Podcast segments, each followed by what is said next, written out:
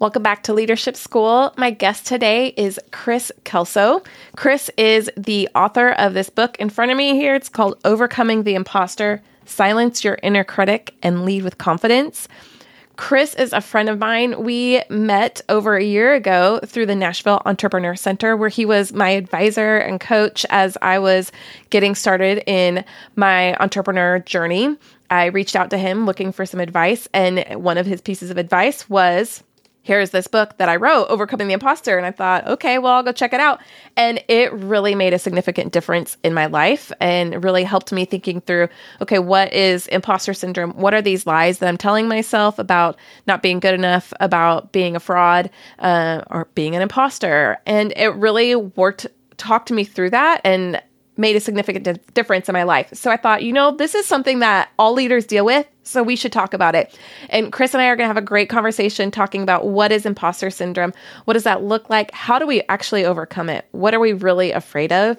And, and what steps do we need to take to move past the imposter syndrome and really get some amazing things done in our life. This is a great discussion. You definitely want to listen in closely and do me a favor, share it with your friends, tell everybody about it because you never know, could change their life too.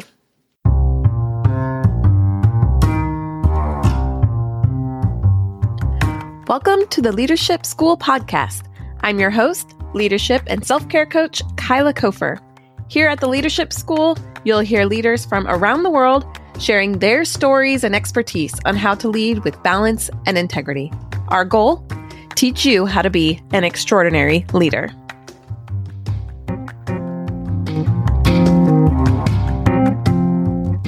Thank you, Chris, for joining me.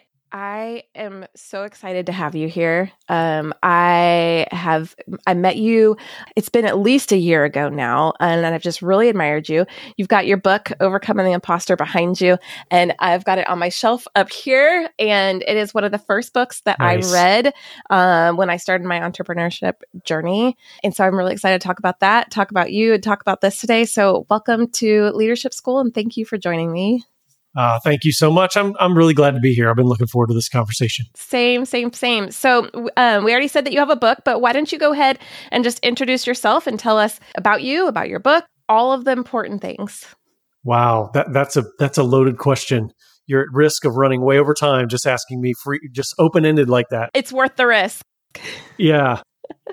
Chris Kelso, two time entrepreneur turned executive coach, keynote speaker, um, I have had a long, twisty, turny, windy career that has been driven by my curiosities and interests and has resulted in me going from being a software developer many years ago to now coaching owners of small businesses and doing leadership development work and speaking to some fairly large audiences on occasion. And and then, as you mentioned, I recently uh, published a book uh, called Overcoming the Imposter. And it's all about the entrepreneur's journey and battle with imposter syndrome, which is something that I experienced in my career.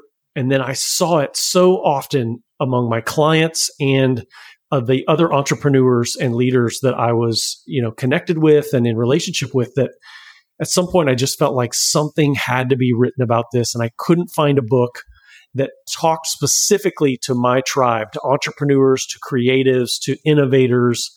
And uh, so it, it became a compulsion that I felt like this book needed to exist and it didn't. So I had to take the responsibility to write it. And that's what I did. I love it when things like it's like the universe is speaking to you in, in a way that you just can't ignore it because you are the person that's supposed to do this. And I like that you listen to that. It's pretty cool. Yeah. I really want to get into this book and we're going to talk about imposter syndrome, what that means for leaders. And we can probably talk about this for a long time, a whole book's worth of information today. But yes. I want to start differently today because I always ask every single one of my guests the same two questions. And I think I just want to start by asking you those questions um, because I've known you for a while. We met through the Nashville Entrepreneur Center when you were actually, I, I reached yeah. out to you to coach me and advise me, and your advice was so helpful. And we became friends and um, connected yes. through that. And it just has really meant a lot to me. But my questions that I ask is the first one is, what does integrity mean to you? Mm. To me, integrity means that I'm only one person.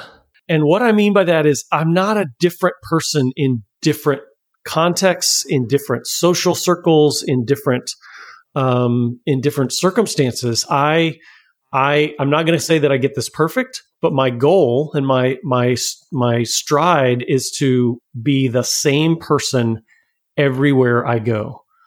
Um, so I'm I'm not a different person at work than I am at home or at church or with my parents or um, you know I use the very similar language. I tell a lot of the same stories. I behave in the same ways. I'm I'm just one person, and to some degree, I think that's um, just me being lazy. I'm, I do not have enough energy to manufacture a bunch of different personalities and try to put different masks on.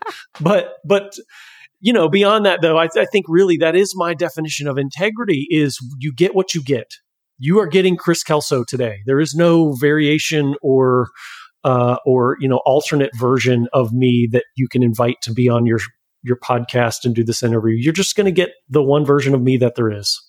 Wow. Um, that is the first time I've heard someone say it quite like that. And it's really sitting with me because as I'm growing into adulthood more and more, um, just becoming more and more of my own person, I am getting closer to being able to do that. And because I have always had a hard time with that. So you're really making me think and it's making yeah. me step back and realize, oh, I could tell you for sure that I have not ever met with that exact definition of integrity because I would tailor myself to the audience that I was with at the moment because I've had a lot of conservative yeah. relationships and a lot of more liberal relationships. Mm-hmm. And so I'm like cautious. Right. And sometimes I think that's out of respect for the person that I'm around, but sometimes I think that's out of fear of what they'll think of me. So that you're yeah. doing that and you can say that so boldly makes me go, yeah, that's what I'm working towards. So uh, that's a, that's a really great definition. Thanks for sharing that. Thank you. And, and, you know, let me be clear that there are certainly certain circumstances where a particular way of behaving or a particular, uh, you know, where, where certain things are inappropriate, right? And so I'm not saying that I, you know, go into situations where you need to be very respectful and I'm just, you know, super casual like I might be with my buddies. Uh, I'm not talking about that. I'm talking about wearing masks. You know, yeah. I'm talking about presenting myself as a different person than I really am, or trying to uh, please others, or you know, engender myself to someone by performing for them in a certain way. Similarly, I would say that in different when when you're speaking to different audiences, you do have to tailor your communication to what's going to be effective for the people you're speaking to, right? So I might communicate differently if I'm talking to a group of youth or children or if I'm talking to a group of business people, or if I'm talking to a group of you know new parents or uh, or something like that. And so there again, I'm tailoring my communication for their benefit so that I can communicate to them well. But I'm I'm not trying to be a different person. Your character is still the same. Yeah, my character is still the same. My values are still the same. Um, that, and I think that's a big part of it. And I'm, I'm sort of thinking out loud about this as we talk. Is that I think it really comes down to um, I'm not going to change my values or behave based on a different set of values in a different circumstance or for a different set of people. Yeah. Okay. So that that helps a little bit because I'm as I'm thinking, I'm like, well, that I've done.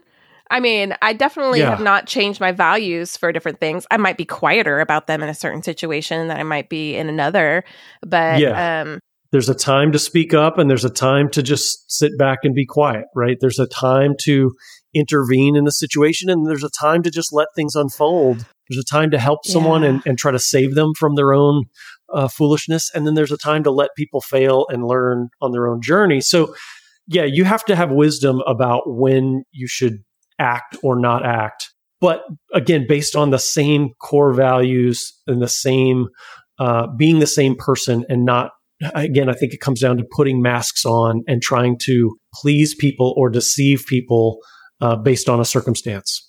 Yeah, I think you you hit on that keyword of wisdom. Like that's the wisdom in um in in growing and learning who you are and learning your environments and um and mm. just learning about what's the impact that you're going to make in this world and how you're going to go about that in a in a way that brings honor and integrity to the people that you're with. So I think that yeah. sounds that sounds really great. Well, what about my other question here? Let's move on is um balance you know, you're a person, you're a dad. Uh, we were talking earlier um, before we hopped on this call about your son just graduating from high school. So you're a dad, you've got yes. a book, you're a coach, you're uh, have a, a, lot of different things going on. So how how are you maintaining yeah. that balance um, of and healthy well being with all of those things? Well, I'm I'm really glad you asked about balance and not work life balance because I I just have a dislike for that phrase, right? So many people talk about work life balance and to me that puts work and life at opposition with one another. And and I don't think that they are. Work is a part of life. It's an important part of life, and it's a part of an, a healthy life. And so, I think, you know, my my thoughts about balance, similar to being just one person, is that I just have one life, and I have to bring that life into balance. But the key principle about balance for me is is you know when you say the word balance, sometimes people think about um, that balance is something you achieve and that it's like stationary. You know, if you think about balancing a uh, a, a, yardstick or an item on a table or on on some sort of stand or something, you're you're trying to get the weight just right, and then you let go carefully, and then you don't touch it because it's in balance. And right. You don't want to knock it out of balance, and and that's balance for a stationary object. But humans are not stationary objects. We are in motion. Yeah. So I think of balance being less like, you know, being perched like a seesaw and trying to to sit very still and and, and have it perfect, and more like riding a bicycle. When you're riding a bicycle, you're balancing. You don't you don't have balance. You are balancing. You're you're. It's an active process, and in fact, most of the time you're riding a bicycle, you're not perfectly in balance. You're making thousands of micro adjustments to maintain balance and you're adapting to the circumstances, the situation. Am I going fast? Am I going slow? Am I turning? I have to lean into the turn. I'm shifting my weight to lean for a period of time. I'm I'm going to, you know, sit differently as I'm riding uphill and working really hard versus when I, you know, am going downhill and I can sort of let off the the gas pedal so to speak. I'm mixing metaphors here but I can, you know, stop pedaling so hard and I can uh, take it easy a little bit and maybe let my hands off the handlebars. And so I, I think of balance as an ongoing effort. And the thing that I see people do that I want to try to avoid is is they get so far out of balance that they have to make these huge adjustments. You know, I'm going to quit my job so I can focus on my family, or I'm going to, um, you know, get rid of all these things so that I can um, get more centered and and get rid of stuff and and whatever it is that you find out is way out of whack. And and and if you have to make that kind of adjustment then kudos for doing it. I think that's great. My goal is to not get so far out of balance that i don't have to make those big adjustments and so i have to make lots of little adjustments so I guess to sum up this rambling explanation, I think of balance as an ongoing process of self evaluation and making micro adjustments because I'm in motion like a bicycle rather than perched on a on a stand on a mantle. Yes, I feel like you just nailed it. I am so excited to hear this because I cannot tell you how many times I've had clients be like, balance doesn't exist. And I'm saying, yes, it does. Mm. It absolutely exists. It does. But it doesn't exist in the way that you think. And I have not thought about this um, description of the bicycle. And that's really brilliant. And I'm probably going to steal it, mm. giving you credit though. but I just think that is really brilliant. Go ahead, take it. It's great. It is because balance isn't about having like everything perfect all the time. It's about yeah. finding different spaces um, to use those things. Yeah. Today, you might have to spend more time resting because yesterday you spent a lot of yes. time doing. Um, today, exactly. you might have to spend more time with your family because tomorrow you might have a really big work day. You know, so so finding yeah. those rhythms, I think, are really really important. Mm-hmm. And I that description of the bicycle and making those micro adjustments that's brilliant. Um, and it's what I work through with my clients all the time is let like let's look at where you want to spend your energy in your life and doing that in a way right. that makes sense and is sustainable for a really long time. Yes. And in doing that, there are seasons where you're leaning one way or the other. Just like you said, you may work really hard for a period and then you may take some time off for a period to rest. And you find balance in that shifting, yeah. not in trying to maintain perfection 100% of the time perfection. I think you just w- used the key word to transition us into talking about imposter yeah. syndrome. Yeah, that was a great transition. So I love that you've got this book up in behind you because um, a lot of imposter syndrome is talking about this fear of not being perfect enough in my mind. Um, yeah, and it's yeah. it's funny um, thinking about how familiar I am with this term now, especially after reading your book it's such a great book, man. If y'all need to go read this book, it's so good. Um, but oh, thank you. It really. I remember when I first started my entrepreneur journey that I had never heard of this term imposter syndrome. In fact, I had reached out to this group, this Facebook group that I'm in, and I said, have you guys ever dealt with this thing called fraud syndrome? Because I'm really struggling mm. here. And they were all like, What's that? You mean imposter syndrome? And I was a little embarrassed because I didn't get the term right. and I thought, uh-huh. oh, oh, okay, that's what it is. I just couldn't think of the Which word. Which just feeds your imposter syndrome because you didn't know what you were talking about, right? know it did, it did. But it, it really gave me this um, moment of at least speaking up and saying something's not right here. Like I keep hitting these walls of like I'm not good enough. I'm never going to meet it, and um, I'm going to let you tell about your book and stuff, but I, I do want to say about one story that really stuck out to me in your book was when you talked about somebody in a high level job was getting an award and how he felt like yeah. he didn't deserve that award and he didn't want to go up on the stage and get this award because he wasn't good enough. And and you were like, wait a second. you you are that's why you're yeah. getting the award and and it really made me think that everybody's experienced this you've put in the work you've earned that yeah, and specifically that story, he he was earning the award alongside another person who this other person was very well connected and and what he said to me this literally a conversation we had he said that that guy can pick up the phone and raise a quarter million dollars like nothing. And because uh, this was part of a nonprofit that he had served on. For years this guy had served on this nonprofit and he had worked tirelessly to raise money and do things and he said well, they should give the award to that other guy. He can, you know, he can raise money at the snap of a finger, but you know, I'm just, uh, I'm just sort of here in the trenches and doing the work. And, and I challenged him. I said, well, what if he's looking at you thinking, I don't deserve this award because all I did was make a couple phone calls and he's been working his tail off and he's been doing all kinds of stuff. He's been, he's been at this for a decade. And I just, you know, came in and raised a little bit of money and, and, and just sort of turning the picture around for him you could see it on his face. He was like, I had never considered the fact that he might see it the opposite as me. And so often that's the case is what we are looking at as the thing that makes us inferior or makes someone else superior. They may be looking through the opposite lens and see it exactly the opposite. It's kind of like if you if you take a pair of binoculars, you know, and you look through one side and everything looks really, really close, and then you flip it around, look through the other side, everything looks far away. Somebody mm-hmm. else is looking through the other side of that lens that you're looking through, and they're seeing a very different picture than you are. Hey, one of my goals here at the Leadership School podcast is really to provide you with a lot of resources that can really enhance your leadership. And one resource that I found recently is the Humanitarian Entrepreneur podcast. So I wanted to refer you to go check them out. What the humanitarian entrepreneur is doing is they're talking about what does it look like to do good in the world, but not exhaust yourself and burn yourself out and not be completely broke. You know, can you invest in yourself? Can you be an entrepreneur, but also change the world? And how do you do that well? So go check it out. Let us know what you think. I think it's a really great resource and really believe that you're going to benefit from it.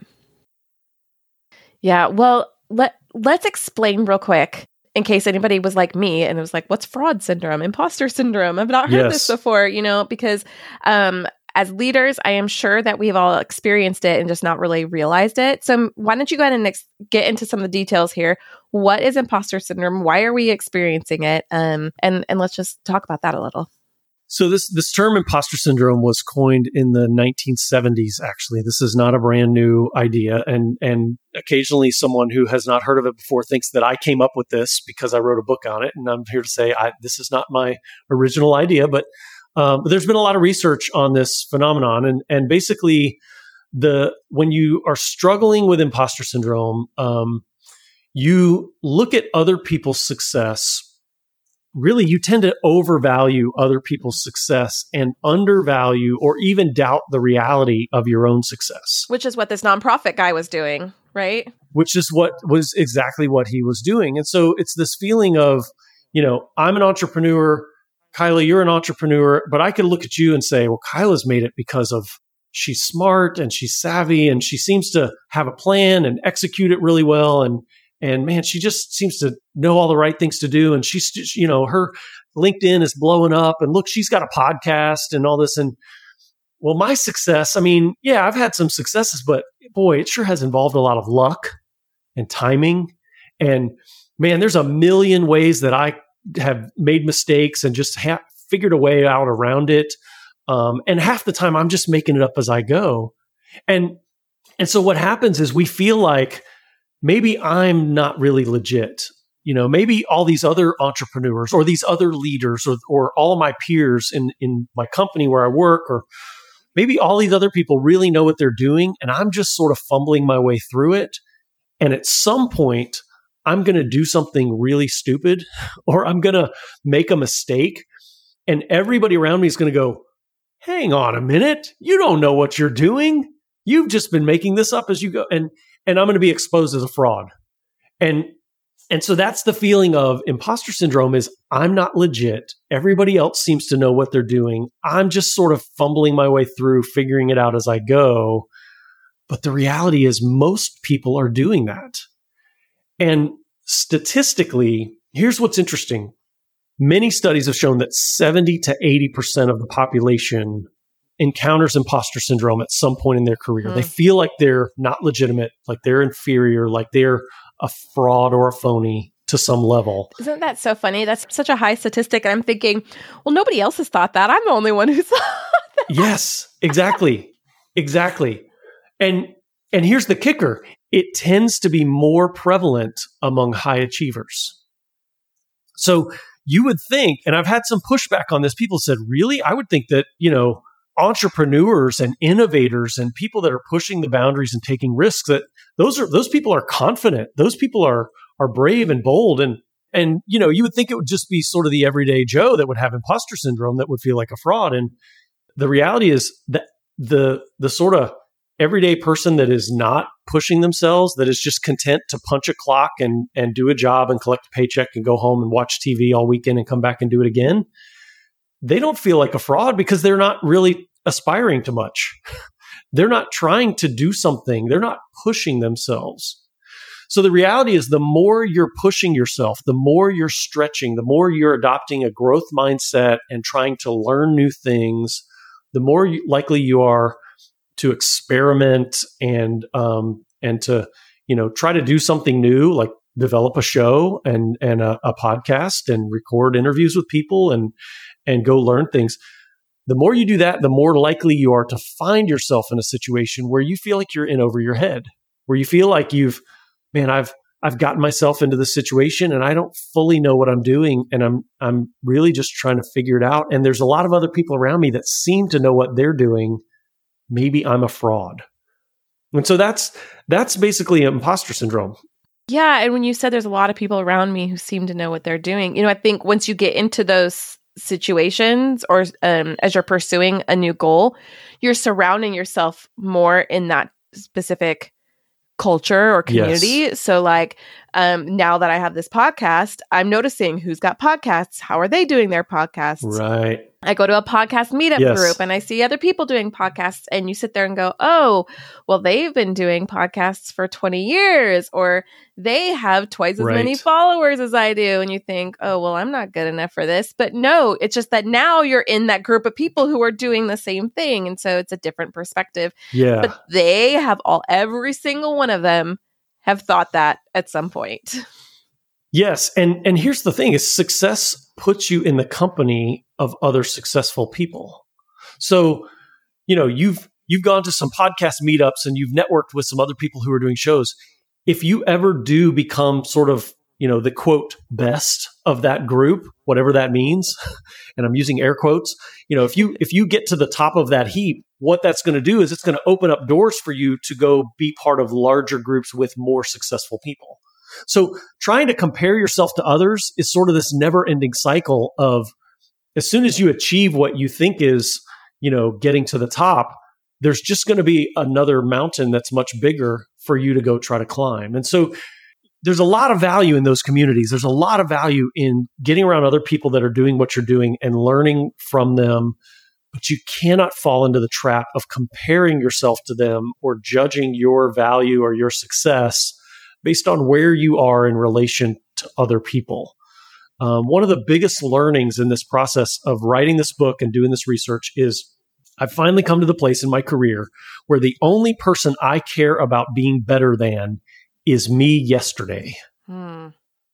As long as I'm improving, as long as I'm moving down the road of my journey of, of, of my career and my work and my success, as long as I'm growing and, and learning and changing, then I'm successful.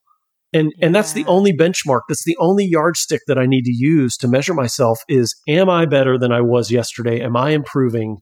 And, you know, where Kayla, Kyla is on her journey or where, you know, Tom or Joe or, or Sally or whoever is on their journey is it has no bearing on my journey or my value. Yeah, well, and then you're getting to okay, what does success mean? Um, to, and what does success mean to you? Like success to you does not mean I'm going to be like for me, I'm a leadership life coach, transformational leadership coach. So, like, success to me might be that I be like Tony Robbins. Well, I don't really want to be Tony Robbins. So that would not be successful right. to me. Uh, you know, yeah. like there's a lot of things that Tony does that I really love and would like to do. Like I love doing events. I like um, changing people's lives, all of those kinds of things. I can see the same types of things that he can see sometimes. So I get that. But, you know, well, I would want to replicate him. Like I want to be me, not somebody else. So that success right. is going to look different just because I'm different, you know. And um, yeah, and and saying that I'm never going to be good enough because that other person is so great. Well, Tony Robbins has got like 30 years on me with coaching, you know. Right. I can't match right. that.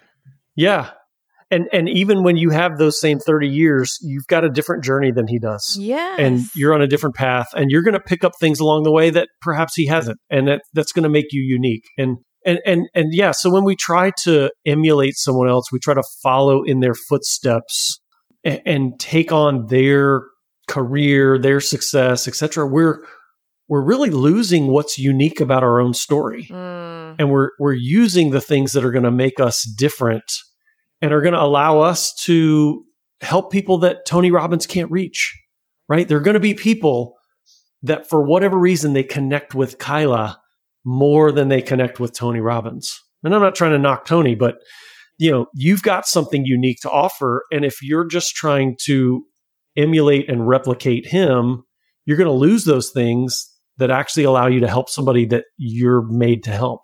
Yeah. And certainly we learn from other people. I'm not saying that it's not good to watch what other people are doing and, and what's working and and to learn from their successes and from their mistakes, right? If if they've got some things figured out and they know what doesn't work, well, let's take those shortcuts. That's that's great.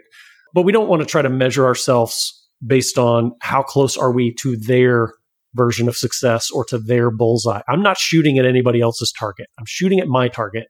I'm learning from others while they shoot at their targets, mm. but I'm shooting at my target. You know, I think this is really important, especially as we can talk about how this applies to leadership. You know, if you're taking on a leadership role, especially if you're taking one on that somebody else has just done and they did well and you're following behind them, yeah. that can be a really hard place to be because you're going to think, oh, well, I'm not doing it like they did. Or when you've taken on a new job, a leadership role into a job that's just new, um, or maybe you transitioned from you were the best salesperson and now you're the leader you know you're the manager that kind of thing yeah, those types of yeah. transitions. Uh, it can be really easy to go well i'm never going to be good enough. I'm never going to be as good as that other person. And i'm like well why are you talking yourself out of that? They gave you the job You know, they somebody yeah. believed in you, or yeah. you would have not received that job. And let them decide. You just show up and do your best and care about people and um, use these skills that we're teaching you here at Leadership School. I mean, we have talked about so many different topics in Leadership School. This is just one great one, and in using these skills, just as long as you're doing what you said, being better than you were yesterday, trying, showing up, making that effort, um, you don't have to be afraid of not being good enough. Yeah. Yeah. And there's there's always room there's always room to grow and to improve. And but again, that's trying to improve on who I was yesterday, not who someone else is.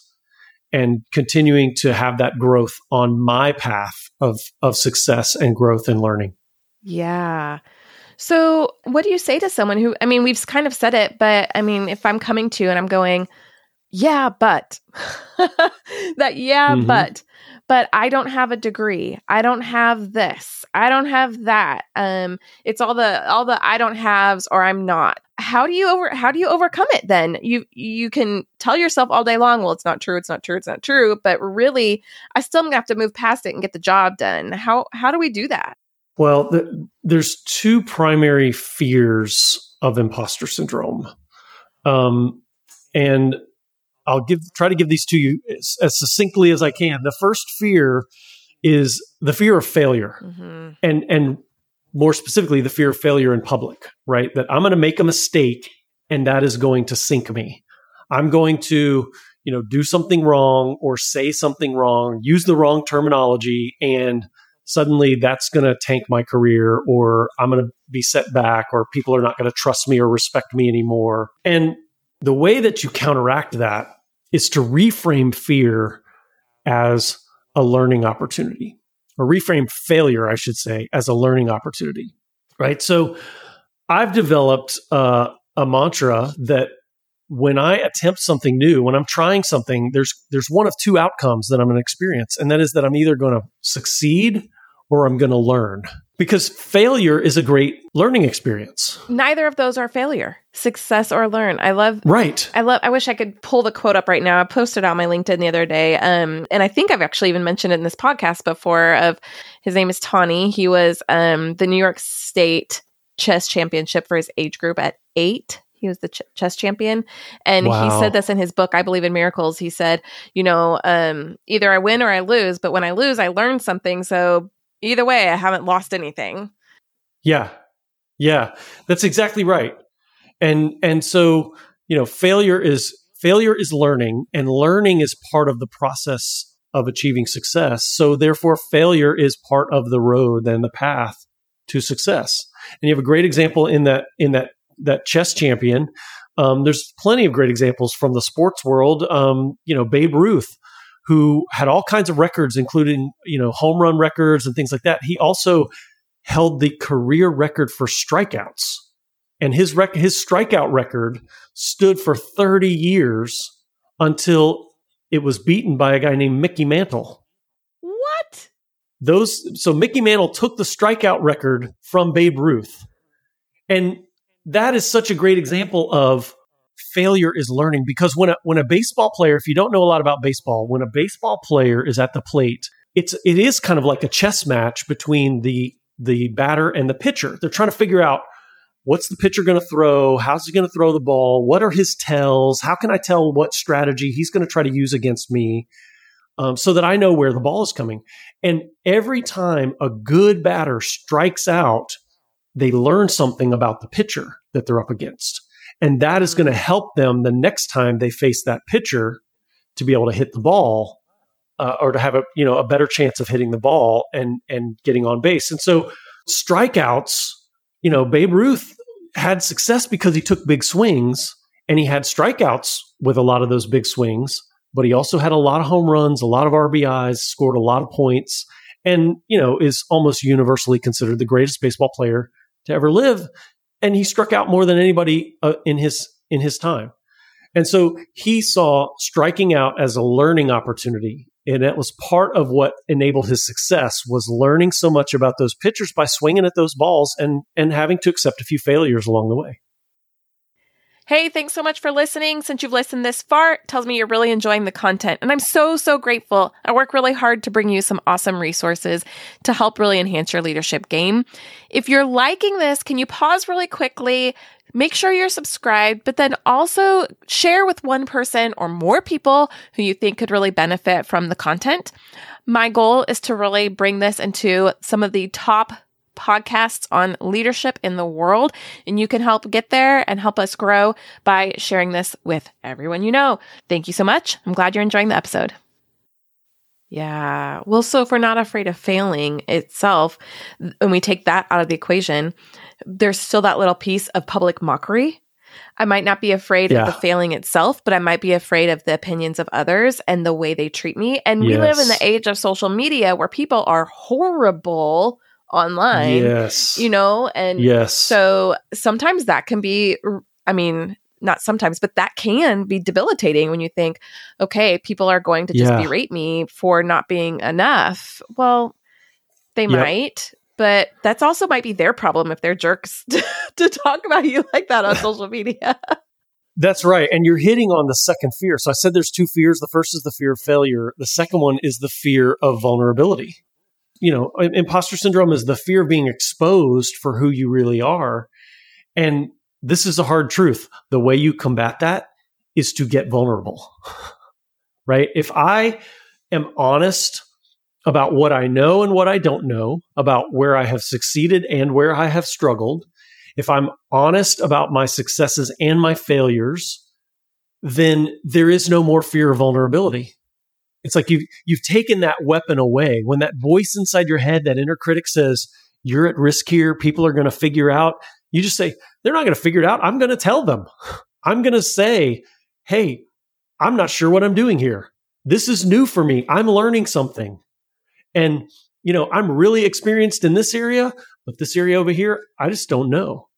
And so, one of the things that I've learned to get better at is saying, I don't know.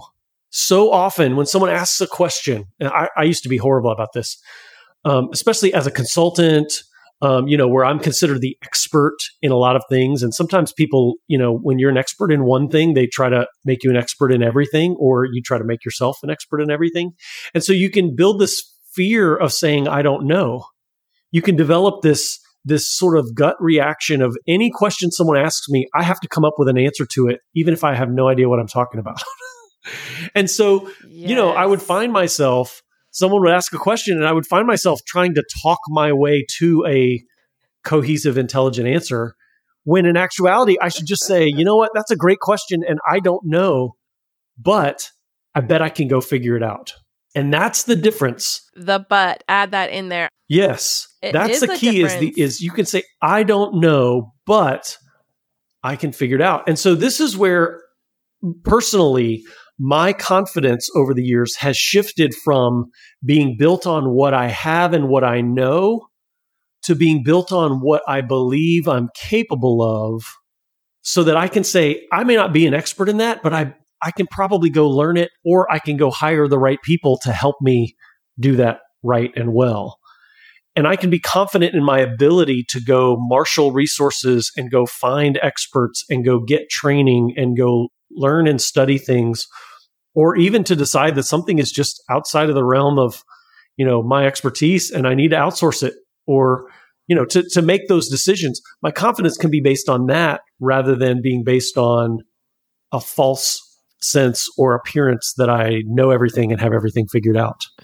Yeah, it really is on confidence. You know, have once you're more confident in your role and your environment, um, and then you have the confidence that you can find a solution for it. I might not know the answer, but I'm going to find out for you because it's important, and I need to take care of this because it's part of what I'm doing. It's part of my job. It's part of the situation, my role as a leader, whatever that is. Um, I don't have the answer, but I'm going to find the solution, and that's powerful. People people will trust you to find because they know that you will find the solutions. And if you can't figure it out, then you're going to say, "We're going to work on this together. We're going to put the right people in place to figure this out because this is a problem. We have to get through it." But no problem was ever solved by people snapping their fingers. You know, people had to learn how to solve Right. them. We everybody's had to learn how to do that. Yeah. And you know, you just hit on something really important, which is trust. Hmm. People will trust you more when you're vulnerable and authentic. When you say, here's what I know and here's what I don't know. Here's what I'm good at and here's what I'm not so good at. Here's where I'm trying to grow. People will trust you more when you're honest about those things and they respect leaders who are vulnerable and authentic much more than they do the ones that try to look like they have it all together and they have it all figured out because the reality is when we when we try to answer those questions that we don't know and we should just say i don't know but we you know we ramble and we try to you know sound really intelligent people see through that so easily. You know, it's so obvious when we don't know what we're talking about and people know it and they don't respect it. And so, boy, I've just, I've learned, and, I, and I, you know, I'm not going to say I'm perfect at this, but I try really hard to be really fast, really quick to say, I don't know. And the interesting thing is, you can even start a, a, an answer or a, a sentence with, I don't know, but here's what I think. I don't know. I'm not the expert, but here's an observation or a theory, right? And that is so much more real and easier for people to to ideate and co- and converse about than me saying, "Well, let me tell you, this is what this is the way to," you know, and then still just give you a theory or something off the cuff that I haven't really thought through. So, just starting with, you know what? That's a great question. I, am not the expert. I don't have a lot of experience there. Here's one perspective, or here's a theory, but I'd love to go test that theory. And I'd love it if anybody else in the room knows any more about this, that, you know, let's bring the experts to the table and talk about it. Um, I'll be glad to share my opinion, but I'm going to call it an opinion rather than try to pretend it's fact and that I know what I'm talking about. Well, and I think you just talked about, uh, gave a really good definition of leadership too. Uh, leadership isn't about being the person in the room with all the answers. Be- being the leader is being the person right. in the room to direct everybody in getting the answers. Yes. Yes, that's a great distinction is leaders help people find the answers as opposed to just being the source of the answers all the time. I had this conversation with a client just today, in fact, now that I'm thinking about it, about the, that when you're when you're a business owner in particular, if you're the CEO and you founded the company, it's so easy for people to assume that you've done every job, that you know the business in and out, that you understand the market and all the things that they don't fully understand. It's like the the leader must know what's what all the things that I don't know because that's why they're the leader, right? Uh-huh. And so uh-huh. often leaders are sitting there listening to the questions they're getting from their staff, from their team, and they're thinking, I don't know this stuff any more than you do. Like this is this is new for all of us. Right? Where where is the market going? What what is this going to look like post pandemic or post this or that? I mean, leaders don't necessarily know that any more than anybody else, but they feel pressure to perform and to have an intelligent answer to try to like somehow they're trying to give their team confidence by by saying something meaningful and yet they can actually erode their team's confidence if they're unwilling to just acknowledge i don't know everything. And some of the stuff we're going to have to go figure out together rather than just relying on me to be the answer person and then there's no need to be that to be huddling in a corner with your hands and or your head in your hands going i'm not good enough because i don't know the answers. I can't do yeah. this. People shouldn't be looking to me. I shouldn't be the leader. Like there's no reason to ever have those lines of thinking because well first none of them are true um, but also like nobody knows what they're doing. So we're all yeah. in this world just trying to figure it out. And usually people are more preoccupied with themselves than with you. I mean, unless they're like paparazzi. I mean, nobody is preoccupied with you as right. much as they are with themselves and what they're trying to do. So if you can be the person in the room to say, we can do this together, then you're the pe- person that people want to lead them there and to tell that story and pull them in that direction. And there's no reason to go, well, I'm not good enough to be in this role.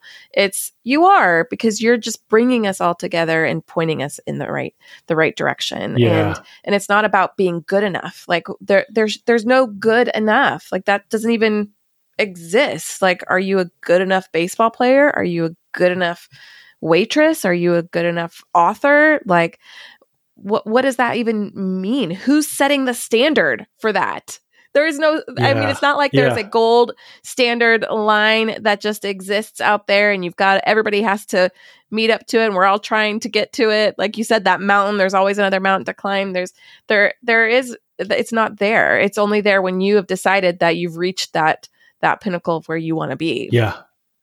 And and those the the artificial standards that do exist you know the awards or the the credentials or the the this or that the mountains that people try to climb thinking that that's going to fulfill them and satisfy them when they get there if you talk to most people who've achieved those things they will tell you that it that it's a pretty empty feeling on the other end. That there's, you know, a moment of satisfaction and enjoyment and gratitude. And then suddenly they realize, you know, that didn't change my life near as much as I thought it would. And, and especially if my self esteem is based on those things, then I didn't get the boost of confidence that I thought I would get from that award or that position or that title or that credential. Well, when you think about it, too, that award is just going to be a moment. Like uh, Super Bowl, okay, you win the Super Bowl, but then there's another one next year. Like, and you could yeah. say, yeah, I've got so many Super Bowl titles, or I have this one that's great. But once the game, the big game is over, then what are you working towards? Well, you're working towards the next year and trying to get another one, you know, and and seeing who can get the most, that kind of thing. You're competing within yourself too. It's um, there's not an end to those kinds of things. I remember talking to somebody who had um, a whole entire wall pointing behind me at my wall, but they had a whole entire wall full of awards, you know, like in the picture frame with the plaque, you know, with the, the, the certificate there. Yeah. And um, they had this whole wall and they were still saying, yeah, well, I'm not good enough to be doing this. And I said, your whole wall tells right. me otherwise. And they said, yeah, well, there's there's even more than that, but there's, you know, they're they don't really mean anything. And I was like, wait, yeah, wait, what? I mean, you have clearly achieved some things and that person didn't see it at all. So um, I think that approves your point that it comes from high achievers of always trying to see to achieve that. And my question to her just was, um, well, when will it be enough? Like, when will you reach that? Mm, what yeah. will good enough look like for you? Yeah, there's always something. There's always something more. I think I, I read a study one time um, and this is on a little bit different topic, but I think it really correlates here. Is the, there was a, a survey that was put out to, ask people how much money do you need to make to be happy, and the average response, the, the overwhelming response was about ten percent more than I make right now. Like it wasn't a dollar figure; it was a percentage more, and it's always a little more. So most people say, I need to make a little bit more and then I'll be happy. And the, the reality, of course, is there's somebody who makes twice as much as you who's saying, I need to make a little bit more in order to be happy. And I, so I think achievements tend to be the same way. You get that award and then you realize, well, either you feel like it, it wasn't as hard as I thought it was, so it's not as meaningful, or, you know, I, I realized that, you know, yeah, now what? Or, you know, there's a next one, or there's somebody that's got one more than I do, or, or a different one than I do. So there's, it's just, again, it's falling into the comparison trap, right? You're comparing yourself to, to other people or to other benchmarks. Um, and so I've just learned to, to compare to me yesterday. Am I improving? Am I getting better? And, uh, and what's the journey that I on? What's my definition of success? Mm-hmm. And, and am I working towards that? And then, you know, back to our original conversation, in that process, am I am I maintaining that balance, that those micro uh, those those micro adjustments that keep me flying down the road on my bicycle, leaning into the curves, moving when I want to, enjoying the downhills, working hard on the uphills. You know, I'm on my journey and I'm adjusting for that rather than trying to emulate somebody else's process. Oh yeah. Oh wow. Well, I think that kind of sums it all up there. I think that's really beautiful. Um, and just just realizing that um, this journey is our own, and we own it. Nobody else owns it. We do. And yeah. Um, and if we feel like we're not good enough, like what I think there that's going to take a lot. And that's what I do with my coaching. You know, it's a lot more of that internal reflection. Well, what's what's causing you to think that about yourself? You know, and um, and and that's what you talk about in your book. And is you are good enough. You've already met that you are not an imposter. You are the real deal. And you are already there. You're already doing this great thing. Um, and people are looking up to you and respect you. So, what is it going on with you that's making you think that? Um, Chris, you know, you also do a lot of leadership co- coaching. And as we wrap up here, um, you know, is there anything that you would really, anything else that you really feel like leaders need to hear? That leaders need to hear. You know, I, I think I'm going to go back to that that vulnerability piece of the more you can get real with the people that you lead. Mm. Um, it's it's bad enough that people put their leaders on a pedestal. Um, don't put yourself there. You're just giving yourself a higher place to to to fall from. uh, and and that's you know falling from mentally and emotionally and and and all of those things. So um, be honest and real with the people that you lead. They're going to respect you more. And I, I've I did sh- I shared some great stories in the book of you know how I sort of learned that lesson of vulnerability. I can actually help people a lot more and do more good for people when I'm honest and genuine than when I'm, you know, the the Instagram version of myself, when I'm just showing the highlight reel, when I'm just talking about the accomplishments. Um, I, have I've talked about. I haven't actually done this, but I want to write a version of my bio that you know has just as many failures as it has successes you know for every for everything it says about companies i've led or positions i've held or boards i've sat on or whatever it also will say and then you know he tried this and it was a miserable failure and he you know was terrible at this thing that he attempted to do and he's you know never gotten a podcast off the ground and he's you know this or that because um, i just think a, a bio like that would be just be so much more real rather than the highlight reel that we typically see of of ourselves and of others uh, in bios and social media and promotional pieces. I love that idea. And it's funny because I actually think that that would be really funny. Like, I wouldn't read that as a, I would never read that as a negative thing. I would see it as humorous. Like, yeah, yeah, he, he, all these things happen, but still look at him. He still has all these great accomplishments. And who didn't fail this thing? And oh, that makes me feel better about those 17 times I failed at, you know, I think, I right. think that's a great yes. idea. I'd read that bio. Yes. All right, I'm going to noodle on awesome. that. well, let me know. We can always add it to the show notes. there you go.